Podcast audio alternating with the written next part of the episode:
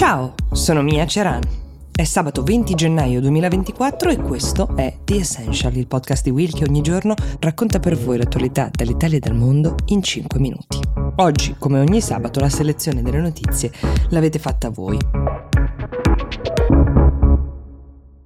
Partiamo quindi dalla domanda di Roberto che ci chiede di parlare del futuro della striscia di Gaza, in generale della Palestina, cioè che cosa accadrà quando la guerra tra Israele e Hamas sarà finita. Questa settimana si è discusso molto di alcune proposte riguardo alla creazione di un vero e proprio Stato palestinese autonomo nella striscia e in Cisgiordania. È una prospettiva che però giovedì è stata duramente respinta dal primo ministro israeliano Netanyahu. Eh, la discussione sul futuro si è riaccesa dopo che mercoledì scorso il segretario di Stato degli Stati Uniti, Anthony Blinken, ha detto che l'unico modo per garantire la sicurezza a Israele eh, sarebbe compiere passi avanti verso la creazione di un vero e proprio Stato palestinese. Bisogna ricordare che attualmente eh, esiste soltanto l'autorità nazionale palestinese, che è un'entità fondata con gli accordi di Oslo nel 1993 per dare una semi-indipendenza, diciamo, a Cisgiordania e alla striscia, ma che non può essere assolutamente paragonata ad uno Stato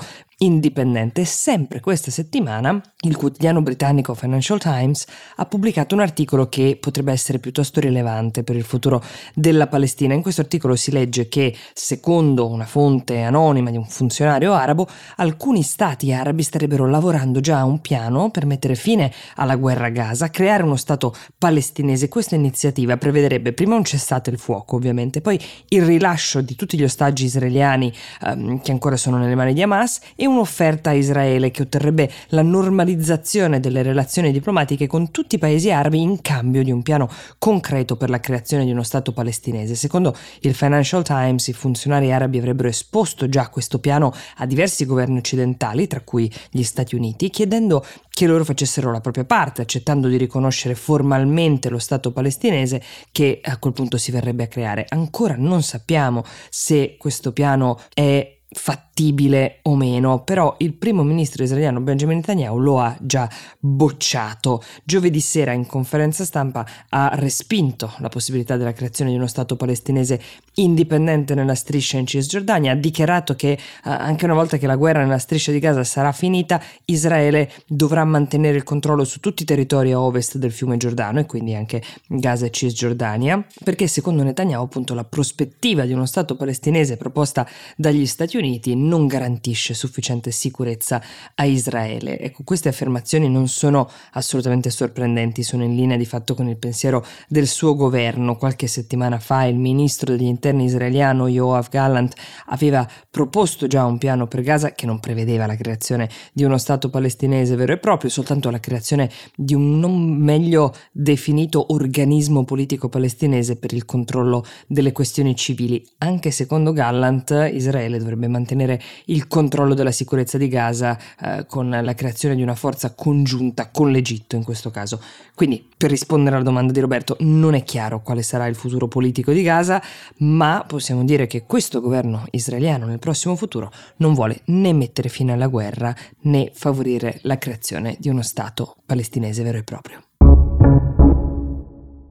Passiamo adesso alla domanda di Matilde che ci chiede di parlare della legge che ha inesprito le pene per chi danneggia le opere d'arte e beni paesaggistici e che giovedì è stata approvata definitivamente alla Camera dei Deputati dopo essere stata già approvata dal Senato lo scorso luglio. Era stata pensata per punire più severamente le azioni di quegli attivisti climatici che sempre più spesso imbrattano di vernice le opere d'arte o i monumenti di tutta Italia. In particolare era una legge proposta dal ministro della della cultura, Gennaro San Giuliano, che ha eh, criticato molto duramente le proteste degli attivisti che hanno imbrattato in passato monumenti e opere d'arte, ovviamente con l'obiettivo di alzare eh, l'attenzione riguardo ai cambiamenti climatici, ma nonostante i nobili eh, motivi sicuramente le azioni sono discutibili. Questa nuova legge aumenta le pene che erano già previste per il danneggiamento dei beni culturali, introduce due nuovi reati. D'ora in poi chi danneggia i monumenti o le opere d'arte potrà essere punito con una reclusione che va da 2 a 5 5 anni, con sanzioni tra i 20 e i 60 mila euro, mentre chi imbratta beni culturali o mette a repentaglio la loro conservazione potrà ricevere multe che vanno dai 10 ai 40 mila euro. Infine, la nuova legge introduce la reclusione da 1 a 6 mesi una sanzione di eh, 300 fino a 1000 euro per chi deturpa o imbratta le teche che proteggono e conservano alcuni beni, come spesso abbiamo visto accadere ad esempio a quegli attivisti che si incollano sui dipinti esposti nei musei. Nello stesso giorno in cui è stata approvata questa legge, pensata appunto per colpire gli attivisti climatici, il Tribunale di Bologna ha condannato in primo grado a sei mesi di carcere tre membri del gruppo di attivisti chiamato Ultima Generazione, che lo scorso novembre, se ricordate, aveva bloccato la tangenziale di Bologna. Ecco, questi tre membri di Ultima Generazione sono stati condannati per violenza privata aggravata e interruzione di pubblico servizio, ma nonostante questo, e questo è un dato interessante, il Tribunale di Bologna ha concesso la pena sospesa, cioè un beneficio previsto dalla legge per cui i tre condannati non dovranno scontare la pena in carcere perché sono state riconosciute sia le attenuanti generiche sia quelle per aver agito per particolari motivi di ordine morale e sociale. Ecco, quindi il giudice ha deciso che per quanto le azioni degli attivisti avessero violato la legge, il loro obiettivo, ovvero creare attenzione verso i temi del cambiamento climatico, avesse comunque una particolare importanza per tutti noi. Quindi sì, ci sono delle nuove leggi, ma resterà competenza dei giudici eh, in quale formula applicarle. The Essential per oggi si ferma qui, io vi auguro un buon fine settimana e vi do appuntamento a lunedì.